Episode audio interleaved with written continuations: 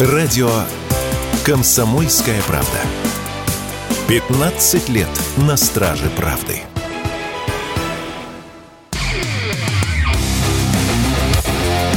КОЦ. Аналитика с именем. Авторская программа военкора Александра Котца. Здравствуйте, прямой эфир радио «Комсомольская правда». Александр Коц, аналитик с именем. Здесь, как и всегда, в этот день недели, в это время. Сегодня в командировке. Я Игорь Измайлов. Саш, приветствую. Да, приветствую. Чудовище. Ну, я, собственно, выхожу, да. выхожу в эфир из э, зоны специальной военной операции. И, конечно, первым, о чем хочется поговорить, это о ситуации, сложившейся в Белгороде. Я сам был в Белгороде всего Чудовище несколько ситуация, дней назад. Да несколько дней назад был в Белгороде, э, буквально э, своими глазами видел, как э, изменился город. Очень много появилось на улицах бетонных убежищ, автобусные остановки, которые обложены бетонными плитами. Это вот такие приметы времени, к сожалению, которые сегодня характерны для прифронтовой зоны, вот в частности Белгорода. И сегодня весь день его утюжит украинская артиллерия, реактивная артиллерия. Вот буквально э, час-полтора назад э, очередной артналет был отбит системами противовоздушной обороны российской армии, которая в этот раз э, сработала четко. Ну, по крайней мере, пока о погибших информации не поступало. Будем ждать официальной информации, поэтому поводу, но известно, что э, в результате последних ударов э, был э, остановлен поезд Белгород-Санкт-Петербург из-за того, что был то ли прилет, то ли сбитая ракета упала в районе железнодорожного вокзала и там провисание проводов. Сейчас в оперативном порядке, как это обычно и делают в Белгороде, все эти неполадки устраняются, но это был довольно мощный Э, мощный обстрел. Э, видео есть э, у меня в телеграм-канале, можно посмотреть. Естественно, там заблюрена привязка к местности, но видно, что отбивать ПВО пришлось, ну, наверное, всеми силами, какие были в распоряжении. Видны массовые пуски перехватывающих ракет. И вот мне пишут друзья, а, мои подписчики, которые в Белгороде стали буквально родными, а, о том, что не видно было, чтобы какие-то ракеты долетели до земли. Все взрывы а, в основном были в воздухе. Министерство обороны э, заявило, что пресечена попытка э, совершить удар с применением восьми снарядов реактивной системы залпового огня «Ураган» и четырех снарядов реактивной системы залпового огня «Альха». Ну, «Альха» — это, это наш смерч, да, примерно та, та, та же самая система на основе советской еще разработки. И видим, да, что, во-первых, не было хаймерсов. Не знаю, о чем это может говорить. Может быть, э, решили, что их э, применять все-таки эм, целесообразнее на других, э, на других каких-то участках и нет вампиров. За последние несколько дней Россия проводила в Харьковской области большое количество ударов, как ракетным вооружением, искандерами, так и авиабомбами с Э, планирующими авиабомбами. А, были кадры опубликованы в телеграм-канале моего а, друга Жени Поддубного, где эти удары наносятся по складам и местам базирования как раз боеприпасов к вампирам и, возможно, самих вампиров. Очень красноречивые кадры, которые говорят о том, что, в принципе, у нас вот этих средств поражения появляется все больше и больше, и планирующие планирующие авиабомбы украинцы пока сбивать не научились. Э, удары наносились точечно, и, судя по детонации, взлетело на воздух там очень много. Видимо, это вот сегодня такая, такая месть за на вот эти массированные удары. Как всегда, естественно, будут задавать э, вопросы о том, э, почему мы, мол, не бьем в ответ, бьем в ответ, серьезно бьем в ответ. Это скорее Украина сейчас бьет в ответ, пытается каким-то образом отомстить за тот урон, который был нанесен в последние дни во время ударов по Харьковской области, а там помимо складов и и, собственно, мест базирования живой силы, уничтожается также и критическая инфраструктура, в частности, подстанции да, электрические, которые, ну вот, к сожалению, в военное время тоже являются целью для наших ракетных и артиллерийских сил. Вот. Но будем ждать информации официальной от губернатора Гладкова и от оперативных служб по поводу пострадавших. Известно, что были раненые за сегодня, были ранены, в том числе мужчине, насколько я видел в сообщениях информагентств оторвало ногу. Ну, вот это вот такая... Написа... Написа... Было сообщение, что все конечности ампутированы. Ну, совершенно все конеч... ну, чудовищно. Чудовищно, конечно. Да. Мы же будем сегодня говорить тоже в, вот о, о террористических, садистских вот этих, да, нацистских методах, о которых мы в последнее время как-то вот, может, меньше стали говорить, которые они применяют к раненым и тех, кто э, к, к ним попадает. Но и здесь же фактически то же самое. Совершенно на это машины скорой помощи, да, как в Донецке, ремонтная бригада ЖКХ, Белгород, цветущий, красивейший край, который просто лупит. Лисичанск, опять Лисичанск, же, да. по, по прошлая суббота, да, страшная трагедия, о которой мы тоже э, еще сегодня поговорим. Но это вот э, тот, тот, э, тот государственный терроризм, да, который исповедует э, вот это, вот это э, образование Украины, образование как раковая опухоль, которая, э, которая пускает метастазы и пытается каким-то образом э, проявить себя, да, показать э, свою звериную сущность. Ну вот э, по Лисичанску, да, я там работал э, пару дней назад, э, приехал лично посмотреть, э, что там произошло, как, как там все произошло. Э, правда ли, что там был чуть ли не военный совет, о котором э, говорят на Украине.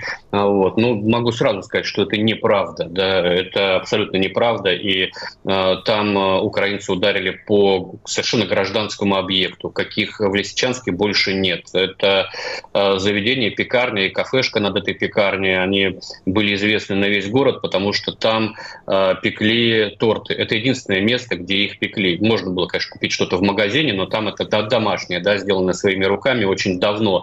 Э, это заведение там располагается, и туда приходили отвлечься все-таки от вот этих суровых прифронтовых будней, а граница между миром и войной там проходит практически по а, границе Лисичанского округа. Э, артиллерия там слышна постоянно. Самолеты слышны, гул самолетов слышен э, очень часто. И э, в такой э, атмосфере там живут люди, там живут дети, э, там э, пытаются что-то восстанавливать, насколько это возможно, потому что все-таки э, большие ремонтные бригады сразу бы становились там целью, но тем не менее там меняются стеклопакеты, и меняют э, дверные проемы, ставят новые на балконные двери пластиковые вместо деревянных. Э, вот отдохнуть там негде. Там вот нет э, больших э, торговых центров, где традиционно там молодежь любит отдохнуть. Там нет фитнес-центров, там нет кинотеатров работающих, там нет, то есть там нет вообще привычных благ цивилизации, как то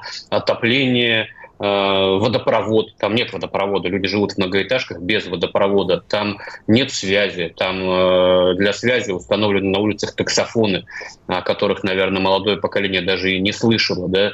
Э, вот. Забавно, кстати, как из моего репортажа украинские пропагандисты вырвали только вот эту часть о таксофонах, дескать, вот он русский мир, а о том, почему там установлены таксофоны, почему там нет отопления, что думают жители Лисичанска о тех, кто ударил по этому кафе и убил 28 человек, которые все были без оружия. Да, там был э, министр э, по делам э, чрезвычайных ситуаций. Да, там были два муниципальных депутата. То есть один человек, который спасает жизни, два других, которые занимаются проблемами маленького человека. Причем один из этих депутатов пришел э, в это кафе со своими пожилыми родителями. Его отец работал э, на скорой помощи всю жизнь, а выйдя на пенсию в своем гараже устроил автосервис и чинил там горожанам машины. Вот об этом э, украинские пропагандисты почему-то э, не упоминают, о том, что говорят жители, о, э, о тех, кто направил эти ракеты «Хаймерсы» американские на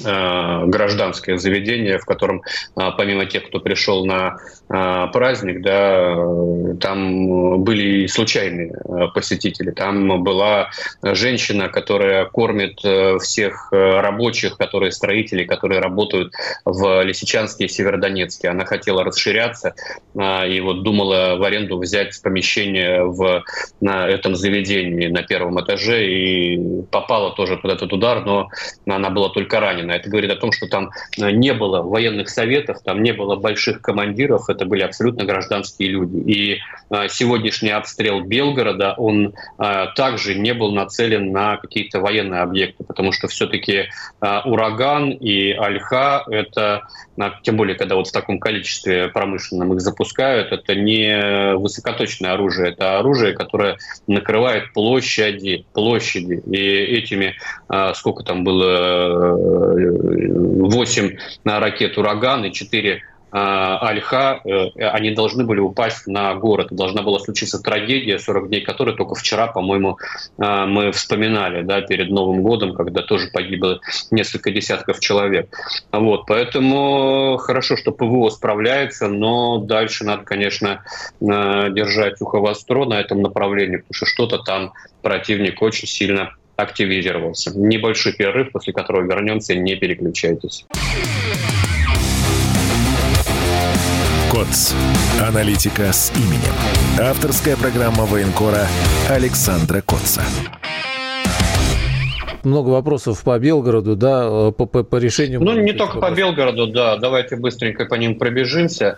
Э, почему не бьют по дорогам Украины рядом с Белгородом? Например, патриоты ездят по дорогам. Ну, конечно, они ездят по дорогам, но это же какое оружие надо, чтобы выловить и ударить в нужный момент по дороге? Это все-таки э, такие, такие операции готовятся скрытно, там, с выдвижением в ночное время. Но накрывают, накрывают. И вампиров накрыли много за последнее время, и, по-моему, штуки три э, системы ПВО АРСТ немецкие уничтожили в Белгородском приграничье, поэтому там работают. За Лисичанск ответят, да и за Лисичанск, и за Донецк, и за Белгород, за все ответят рано или поздно.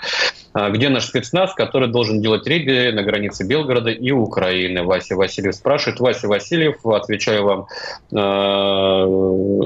совершенно честно, спецназ на месте, рейды Э, в Харьковское приграничье регулярные рейды, в Сумскую область регулярные. Если вы немножко расширите э, спектр каналов, по которым вы получаете информацию, например, прибавите там пару-тройку украинских телеграм-каналов, вы там увидите, как они жалуются на то, что в приграничье очень часто нападают на них российские диверсионные группы. Более того, эти российские диверсионные группы возвращаются на российскую территорию с пленными. В декабре был такой случай, когда притащили оттуда семь, по-моему, пограничников украинских. И вот буквально там недели две-три назад еще шесть а, солдат теробороны с той стороны притащили. Постоянные рейды идут на той стороне солдаты России, опять тот же Вася, э, боятся применить рэп, потому что их обнаружат. Ничего не боятся, применяют рэп очень активно. И опять же, украинцы жалуются, что у них перестают работать старлинки, но это, видимо, я так понимаю, мы рэпом гасим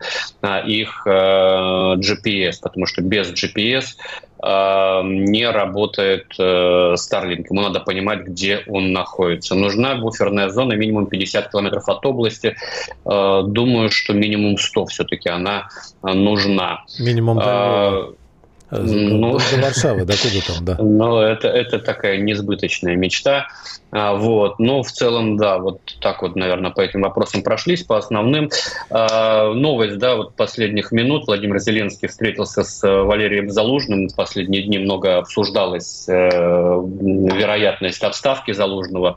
А, пока очень обтекаемо и витиевато пишет и Зеленский, и Залужный об их встрече. Вот, например, президент Украины говорит, что обсудили, в каком обновлении нуждаются вооруженные силы, обсудили также, кто может находиться в обновленном руководстве вооруженных сил Украины. А время для этого именно сейчас. Когда Президент... идет аналитика с именем, то есть вот они... Предложил э, ему и дальше быть в команде. Залужный, в свою очередь, сказал, что был важный и серьезный разговор, принято решение о необходимости изменения подходов и стратегии. Э, благодарен всем, тра-ля-ля, и президенту Украины в том числе. В общем, остается он мини- главой ВСУ или не остается, пока непонятно. Если э, в течение аналитики с именем это выяснится, мы обязательно расскажем. Поэтому, господа Залужный и Зеленский, пожалуйста, поторопитесь. У вас еще есть минут 30 для того, чтобы все-таки определиться, что вы хотели сказать этими туманными заявлениями. Но, может, еще Но интервью и... ждут, э, да, когда Карлсон ну, Послушают, да, что скажет Путин, и там уже определяться, там, здесь, оставаться Саша... залужному или не оставаться. Да, еще интересно вот фраза, да, у нас э, обратили внимание, наши СМИ принято решение о необходимости изменения подходов и стратегии. Да, вот то, что говорит Залужный. Может, это означает, что э, теперь они уходят официально в оборону, а Залужный вроде как занимался наступлением. И теперь, так как меняется тактика, то он будет заниматься сам чем-то другим, а оборон будет заниматься кто-то другой. То тут кто-то у нас в чате спрашивал, да, э, мол, почему не врут ли а, наши эксперты, кого утверждают, что украинцев заканчиваются снаряды, если они их тратят на гражданские объекты вместо военных. Так может потому и тратить теперь на гражданские вместо военных, что заканчиваются, а идея уходить... Потому что военные как раз прикрыты рыбом, а гражданские да. не прикрыты. Ну, э, нет, ну, да, это, конечно, не, не совсем так, что снаряды кончились, да, безусловно, их становится меньше э, именно артиллерийского применения, но э, артиллерию они пытаются компенсировать беспилотной авиацией. Вот буквально на минувшей неделе Зеленский даже предложил э, БПЛА выделить в отдельный род войск. И вот это интересно, то, как они начинают двигаться в своем развитии. Ну, я, я, я честно говоря, просто не знаю, тупиковая это ветвь или не тупиковая. Мне кажется, что выделение БПЛА в отдельный род войск войск – это, это излишняя э, мера. А, почему? А, объясню. Потому что а, прогресс не стоит на месте. И рано или поздно противодействие, мощное противодействие, гарантированное противодействие тем же FPV-дронам будет создано. Я знаю, такие разработки ведутся и волонтерами, и в промышленных масштабах. Причем у оборонки есть очень интересные наработки, которые, ну, если не сказать обнулят, но как минимум серьезно подорвут эффективность FPV-дронов Э, и такая разработка, возможно, скоро появится на фронте. Зачем делать отдельный род войск, которые могут э, в один момент обнулить, и его эффективность упадет до э, статистических погрешностей, мне не очень ясно. Но... может, Украины не будет уже, поэтому так далеко и не думают. Но, безусловно, беспилотная авиация, она э, играет существенную роль э, на фронте. Я вот буквально вчера общался с ребятами-разведчиками, привез им очередной груз гуманитарный а, в рамках проекта «Все для победы Народного фронта». Пользуясь случаем, благодарю всех наших зрителей, слушателей, которые приняли участие в моем а, крайнем сборе для отдельного развед, разведбата а, на Артемовском направлении. На 20 миллионов рублей привез вчера различных девайсов. Причем, если раньше мы возили экипировку, мы возили там простейшие какие-то квадрокоптеры, мы а, возили ночные приборы ночного ночного видения, гвозди, топоры, лопаты мы тоже возили, а, то сейчас запросы совершенно другие. Когда присылают список э, необходимого, я, честно говоря, э, половину э, позиций просто не понимаю, что это и для чего это. И вчера вот мне ребята терпеливо объясняли, что это у нас там дуплексер для такой-то, для такой-то штуки, это у нас Wi-Fi мосты для вот такого-то, такого-то, это у нас вот еще вот такая мудреная штука. Я на них смотрю, вот не разведчики, а какой-то клуб юных техников или, не знаю, юных айтишников. Вот. И э, они говорят, что сейчас война серьезно поменялась. Это уже идет война технологий и компетенции. И э, вот это э, соревнование меча и щита, оно идет э, полным ходом.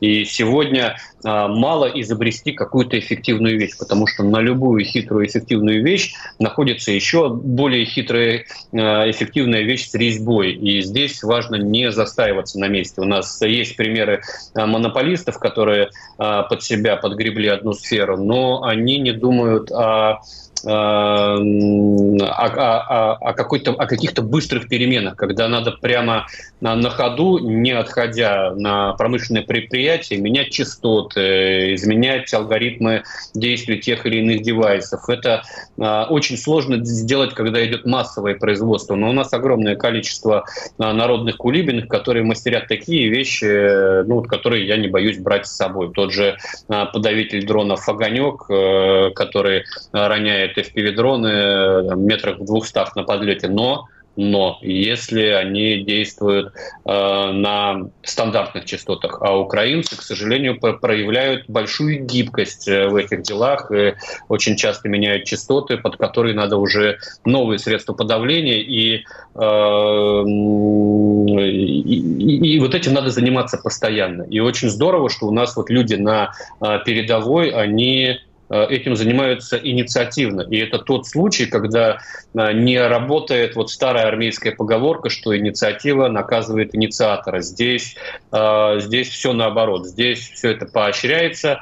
И вот ребята мне рассказывали, как будут действовать по-новому они в той ситуации, когда у них появляются вот такие поставки на 20 миллионов рублей, как, как, как будет действовать разведывательно-ударный контур, как ускорить ускорится прохождение команд э, от разведчиков до, допустим, артиллерии или до FPV-шников, а здесь очень быстро, потому что противник э, тоже очень э, хитрый, очень технологичный, и у них вот эта вот связка гражданского общества, волонтерского движения, частных производителей, она очень крепкая. Они на этой связке делают тысячи и тысячи тех же FPV-дронов, которыми пытаются наверстать недостаток в артиллерии. И э, бывает, вот ребята рассказывают, рассказывают, э, даже по темной заезжает машина, на нее сразу охотятся 5 FPV-дронов. На одном из участков я разговаривал с нашими э, беспилотчиками, они говорят, мы точно так же сейчас совершенно спокойно работаем э, по несколько дронов, особенно если это на Донецком направлении,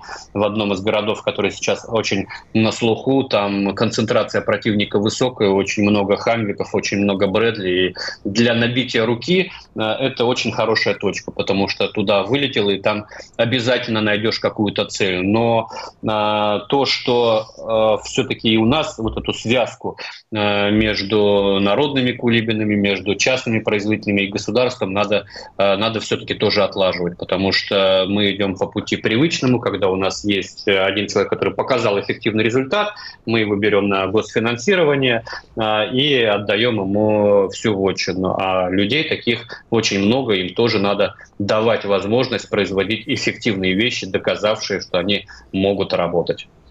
Небольшой перерыв, после которого вернемся. Не переключайтесь. Встретились однажды у нас в эфире матерый публицист Георгий Бофт и молодой, ну почти молодой, журналист Иван Панкин. И как «Давай спорить» И так им понравилось дискутировать, что уже два года остановиться не могут. Боже мой, я как попаду, если в церковь когда-нибудь, я обязательно за вас свечку поставлю. Да, лишь бы не за упокой. Поэтому это все такие пугалки в духе вот наибольших таких мракобесов по части антизападничества. И не стоит вам вливаться в их ряды, вы вполне трезво мыслящий пока еще человек. Короче, друзья, если Бофт вас банит, а это практически... Да, идите к Панкину. Каждый четверг в 8 часов вечера по московскому времени слушайте программу «Бофт знает». И Панкин, кстати, тоже знает многое. Вокруг меня столько розовых оптимистов, что меня от них иногда даже тошнит.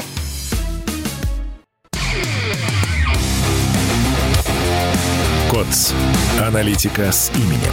Авторская программа военкора Александра Котца.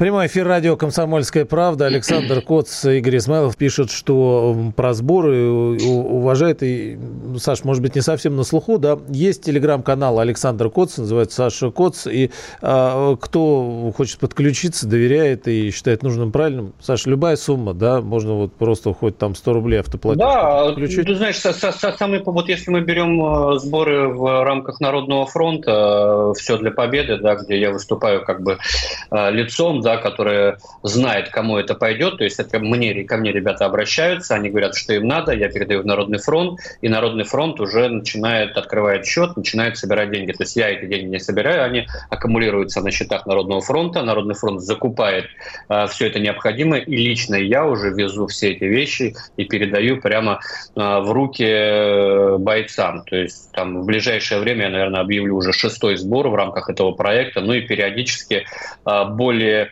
мелкие какие-то есть запросы, на которые э, я собираю совместно с группой «Время помогать вместе», тоже периодически публикую у себя объявление об этом на, э, на страничке в Телеграм канале. Но это да. уже не носочки, Но... да, высокотехнологические вещи, вот интересно. Ну, в основном, да, вот, например, например сейчас, сейчас активный сбор у меня небольшой, это четверо очков для FPV-дронов и четыре пульта управления для FPV-дронов, это для ставшего родным 239-го отдельного разведбата 19-й дивизии, которые сейчас на Запорожье сражаются, вот у них э, появляются каждом батальоне взводы БПЛА, прошу прощения, которые ну, не всегда хватает, не всегда э, оперативно приходит необходимое, а у нас есть возможность помочь. Вот мы помогаем. Ну и чтобы далеко не уходить от темы высокотехнологичной войны, я предлагаю послушать э, моего товарища из э, разведбатальона, э, которому, собственно, вчера и передали э, вот эту помощь на 20 миллионов рублей. Сейчас началась действительно технологичная война. Война технологий, война компетенций, война кто кого передумает в первую очередь. Год назад мы еще в сербианском лесничестве ходили в гости пешком. Коптер был редкостью, минирование не было сплошным, ну и вот вся эта история. То есть год назад война была, ну, можно было сделать это руками. Сейчас нужны технологии. Сейчас ну, необходимы технологии выявления, наблюдения с воздуха, постоянное наблюдение за основными маршрутами следования противника. Необходимы технологии быстрой передачи данных, которые позволяют и выводить изображения, и, что очень важно, принимать решение о быстром открытии огня, потому что противник тоже не стоит на месте, колоннами никто не ходит. Бегают быстро, бегают малыми группами, пока там передаешь цель по какой-нибудь устаревшей системе связи, здравствуйте, цель ушла. То есть сейчас совершенно другая война. Можно говорить о том, что она очень серьезно технологически изменилась. Но и мы меняемся вместе с ней, мы стараемся соответствовать. Но и в меру сил, как бы, вроде бы получается. Противник тоже развивается, но противник изначально имел определенный технологический гандикап. В первую очередь в системах связи. Почему? Потому что Илон Маск, Старлинки и вся эта коллизия. Да? То есть мы, конечно же, в некотором роде догоняли в каких-то технологических вопросах. Но догоняем мы быстро, догоняем мы здорово. И можно сказать, что на некоторых участках, в некоторых аспектах мы уже превосходим. Мы лучше понимаем, мы лучше думаем. Хотя, конечно же, ну, как бы все покажет финальный результат. Да, ну и вот э, в продолжение темы э, техники, да, а, Александр в чате спрашивает, откуда на Авито появляются товары военного назначения, даже броники последнего поколения и тому подобное, э, их кто продает? Тут же ВПК вопрос. А, ну, а я не знаю, кто, кто, откуда они появляются. Кто-то покупает, кто-то а, перепродает, э, кто-то э, собирает фальшивую гуманитарку и, и потом продает, кто-то продает из гуманитарной помощи, по-разному есть.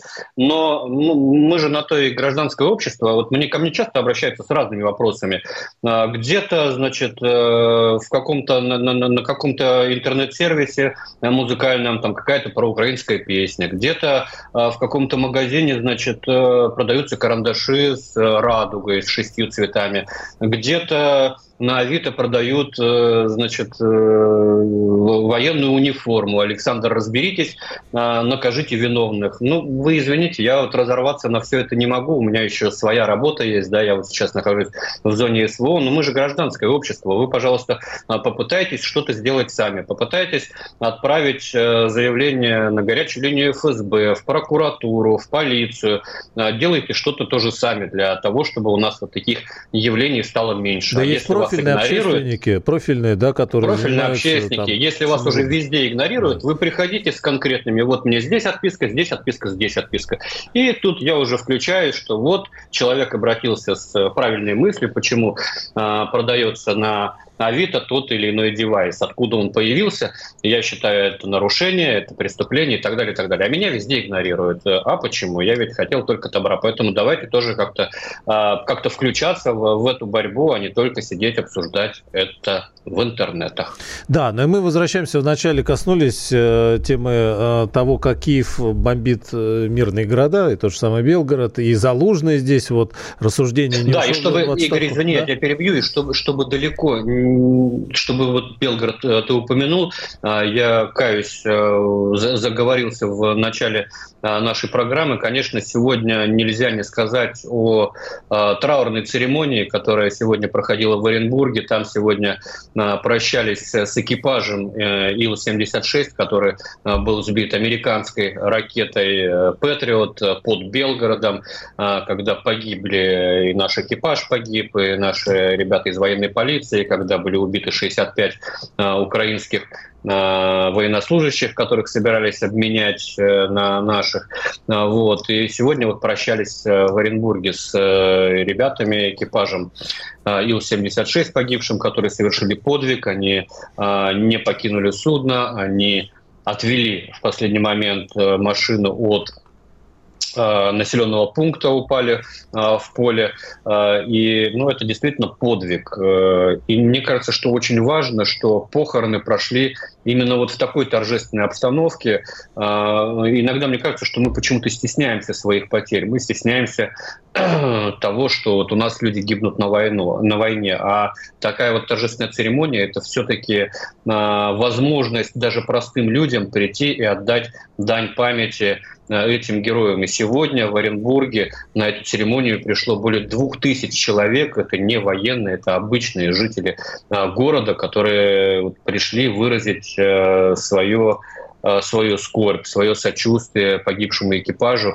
Э, и раз уж мы о нем вспомнили, давайте назовем их всех поименно. Это командир Э, воздушного судна Станислав Беззубкин, его помощник Владислав Чмырев, э, штурман Алексей Высокин, бортинженер Андрей Пилуев, э, бортовой авиатехник Сергей Житенев и старший воздушный радист Игорь Саблинский.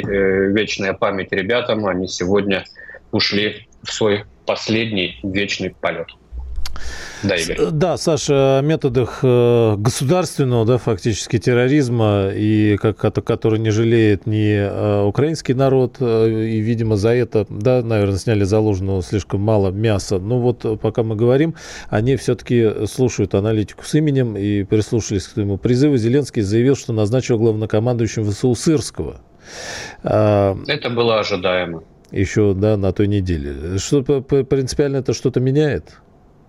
Я не думаю, что это что-то меняет принципиально. Интересно, куда теперь направится сам Залужный. Но, как я и говорил на прошлой программе, когда тоже активно обсуждалась а, вероятность снятия Залужного, мне кажется, тут, в принципе, обсуждать нечего. А, что Залужный, что Сырский а, – это фигуры не самостоятельные, которые будут в любом случае выполнять волю своих кураторов натовских. Вот если бы мы грохнули Залужного, уж простите за просторечие, Януковича или какого-то другого э, военачальника украинского, тут было бы что обсуждать. Интересен э, тот факт, что на минувшей неделе, кстати, э, три, по-моему, украинских генерала э, это главком ВСУ, ВВС, э, это, не помню кто там, но там в том числе есть и глава э, ГУРа, Главного управления разведки э, Буданов. Да, вот их призвали, признали экстремистами и террористами. Но, собственно, теперь мы можем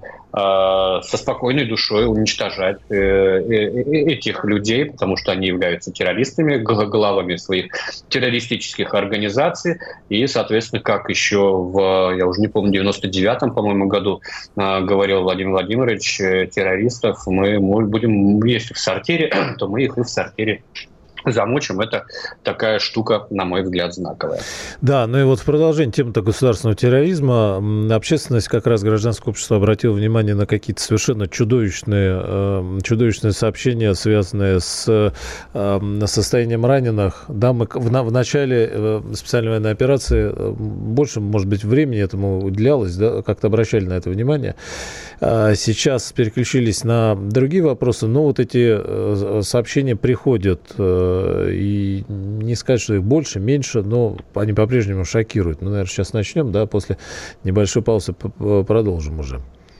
Вот тут пока спрашивают, Сырский родом а, из России, родители его здесь по-прежнему здравствуют, без зазрения совести, Татьяна э, Петровна, надо проверить. Слушайте, я, да. я, я, честно говоря, не знаю, откуда, откуда он э, родом и откуда его родители, пока не интересовался его биографией.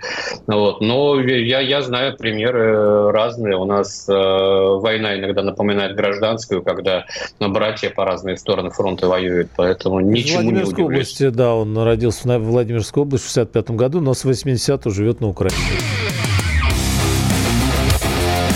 КОЦ. Аналитика с именем. Авторская программа военкора Александра Котца. Продолжаем э, с Александром. Э, военный Алексей Матус, да, правильно я говорю, э, сообщение, о котором стали появляться в Да, да, ужасная совершенно история. Ее опубликовала Настя Кашеварова, журналистка, общественный деятель, который занимается в том числе многими проблемами на фронте. И история совершенно дикая, и, казалось бы, мы, мы, мы от таких историй отвыкли, э, но, но вот они продолжаются. Да? Я рассказываю. В ночь на 8 января девушке Насте, это не Настя Кашеварова, а другой девушке, позвонили с Украины и сказали, что ее муж Алексей Матус э, находится в плену, прислали фотографию и предлагали два варианта развития событий. А, либо его запытают э, до смерти, либо значит, они требовали с девушки интимные Э, фотографии. Э, женщина фотографии присылать не стала. Они пытались принудить бойца, чтобы он ее убедил, а он э, все время повторял, не переживай, все хорошо, не переживай, все хорошо. Он посылал аудиосообщения, они посылали аудиосообщения с его голосом. Вот. Всю ночь они пытали этого парня, периодически показывая это его супруге. Да, прострелили ногу, отрубили пальцы. Это рассказ Насти Кашеваровой, которая знает эту историю досконально. И, и вот эти фотографии да, с этими истязаниями периодически присылали жене. Да. Представляете, насколько надо быть а, мразью, какой, каким животным, чтобы вот так вот делать. И а, маме, родителям присылали уже, и другие журналисты связывались с родственниками Алексея Матушкина Туза, они тоже а, подтвердили, что действительно э, присылали такие сообщения, присылали такие фотографии, женщины предлагали там выкуп, деньги, но э, вот есть такой характер у людей, которым а, нравится чувствовать власть, нравится а, держать в, руки, в руках э, чужую жизнь, и они не хотели никаких денег, вот им нужен был сам факт вот этого вот превосходства, да, почувствовать над несчастными женщинами, которые, естественно, переживают переживают за своего а, родного человека. А, вот. И там в последний раз ей предложили прислать интимную фотографию, она снова отказала. И последнее сообщение, которое а, прислали с телефона из Украины, Алексей сказал, Настя, я люблю тебя, не переживай, ложись спать. Следующая аудиозапись была короткой, это был звук выстрела, а под утро прислали фотографию этого бойца, Э, с, ну, с простреленной головой, где он лежит лицом вниз. Э, обратились общественники и в Министерство обороны, и в соответствующую э, группу парламентскую по специальной военной операции. Будут там уточнять, разбираться с этим, насколько все это действительно так. Но я не удивлюсь, что эта история не фейк, потому что давайте вспомним, с чего у нас началась специальная военная операция. С жутких кадров пыток а, наших военных, пленных, а, раненых, а, кого-то там в глаз закололи, кому-то горло перерезали. Вспомнили, да, все эти, все эти кадры? И вот последний там год-полтора э, вот этого всего нет, этого не слышно. Когда расстреливали безоружных, помните, да, в Макеевке эта история. Вот. Э, в последние годы полтора этих историй нет, но, но это не значит, что их нет в принципе. Просто а, видимо, отцами-командирами, которые чувствуют тонкий политический момент, была проведена соответствующая работа со своими а, подчиненными, и а, был введен, видимо, строгий запрет на, на съемки подобных истязаний, и поэтому мы их, собственно, и не видим в, в общем пространстве в интернете, в телеграм-каналах, в тиктоках. Они любили это все выкладывать. Но это продолжается, как мы видим на примере вот этой жуткой истории. И украинский солдат ничем не изменился. Мне кажется, он только деградировал в своей звериной жестокости по отношению к пленным, на которых вымещается злоба и там, я не знаю, за потери, за утраты, за неудачи на фронте и так далее, и так далее. Вообще э, Украина славится вот этим, э, этим э, странным, бесчеловечным жанром, когда людей начинают э, связывать с родными и, и издеваться над ними, унижать над них, э, унижать их. Есть там известный журналист, который на этом, собственно, наверное, и зарабатывает. Да? Он приглашает к себе, а это же ведь не без согласия военных властей, не без согласия каких-то гражданских чиновников, и ему приводят пленных, и он начинает выставлять их э, в э, невыгодном свете, начинает э, рисовать из них полных идиотов, а затем э, говори, заставляет их говорить то, что он хочет ради того, чтобы э, ребята могли поговорить с родными, а дальше уже э, реш... начинает говорить с родными, с женой или с матерью, и говорит, если вы не скажете там что-нибудь плохое про Путина, я не дам вам поговорить с вашим родным. И таких интервью у него не 10, не 20, а ну, там, сотни-полторы, если не две да, он сидит и в течение часа наслаждается своей властью над э, униженным человеком, который находится в заведомо э, в заведомо уязвимом положении. Он э, и с родными хочет поговорить, и боится, что с ним что-то сделают, если он что-то не то скажет. И и, и поэтому выполняет, значит, э, все, ну, не, не все, конечно, есть те, кто отказывается говорить то, что он хочет, э, ведут себя по-мужски, но такое положение тут нельзя никого обвинять, потому что очень Э, тяжело находиться в постоянном стрессе, постоянном неведении, что с тобой будет дальше, э, что тебе будет грозить за то или иное слово, но тем не менее находятся и те, кто отказывается играть под эту дудку, в том числе, кстати, и родственники там. Э, я видел одну беседу, когда жена говорит, я не буду перед тобой унижаться, кто ты такой, по какому праву ты допрашиваешь моего мужа и так далее, и так далее. Ну, то есть тоже так себя ведет. Но не все на это способны, и за это нельзя винить. Но вот почему-то в украинском обществе, в украинской э, журналистике, в украинской благосфере э, это считается допустимым, нормальным, э, это собирает огромное количество просмотров, это э, собирает огромное количество рейтингов, и это не вызывает э, никакого диссонанса. То есть они не понимают, что они не людей унижают, которые э, сидят перед собой, а унижают сами себя. А, потому что они, э, э, эти люди, которые находятся в уязвимом состоянии, выглядят более достойно, чем те, кто задает им вот эти вопросы. Но эта история, если она, конечно, получит продолжение, а, очень хочется надеяться, что, э, может быть, хотя бы часть этой истории выдумка, но, к сожалению, по опыту вот этих прошедших двух лет, да что там двух, десяти лет, я помню первых пленных еще в 2014 году, которых вернула украинская сторона, 25-я аэромобильная бригада из Днепропетровска, по которой Стрелков говорил не стрелять, они же десантники. Вот когда пленных вернули в состоянии мешков с, костями, с костьми, Стрелков этот приказ отменил. А, вот, поэтому ничего нового. Вот э, если мы будем вспоминать э, каратели в Великую Отечественную войну, ну кто кто кто был самым жестоким, да, кто был, кто поджигал там Хатыни и другие белорусские деревни, это все, к сожалению, вот вот оттуда все все идет. Игорь. Да, получается, что звери это выпустили этого опять, и а, кроме России-то ни, никто и не говорит об этом не слышно ни, э, ни немцев, да, ни когда-то чего-то стыдящих, стыдившихся там, э, ни европейцев, никого. Всех это устраивает, все наблюдают, как это э, самое темное э, явлено и и, действует. Что поразительно в истории с, с нашим военным, да, его супругой, которую они шантажировали, говоря, что или они отдадут его на обмен, или ты пришли интимное фото.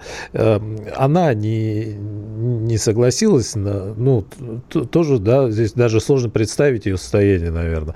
Вот. И, но вся переписка на русском языке была. То есть вот э, э, э, эти же отморозки, или как их назвать, не люди, звери, действительно не за деньги, очевидно, да, за убеждения это вот пытают, пытают насиловать. Да, я не удивлюсь, что, что, что и фамилии у них были русские, но это, это из серии что самые жестокие э, люди в любой какой-то субкультурной среде или религиозной экстремистской среде – это неофиты. Э, самые жестокие террористы среди кавказского подполья были русские террористы. Самые жестокие игиловские палачи были неофиты, перешедшие из христианской веры в ваххабизм. Можно вспомнить того же самого джихади Толика, да, который занимался казнями на, на, на, на камеру. Ну, тут, конечно, сравнивать, кто, кто, кто, кто более мерзкий и жестокий, да, это такое а, вот сваливание куда-то туда, а которое происходит и в украинском обществе. Вот эти кадры, которые облетели, когда женщина штурмует несчастную машину, ехала какая-то мама с дочкой куда-то, они подумали, что она наводчица, и начали молотить ее и дочку, и все без разбора. Но там эта история, кстати, получила продолжение. Они на следующий день вышли на новые демонстрации против э, мобилизации, против э, того, чтобы их сыновей забирали прямо с улицы. Это интересный такой процесс, который начинается на Украине, который э, не сулит ей ничего хорошего. Будем наблюдать за этими процессами, за этими новинками в общественной жизни наших соседей. Александр Коц, каждый четверг здесь аналитик с именем и постоянно на волнах радио «Комсомольская правда». Саша, спасибо, до встречи. КОЦ. Аналитика с именем. Авторская программа военкора Александра Котца.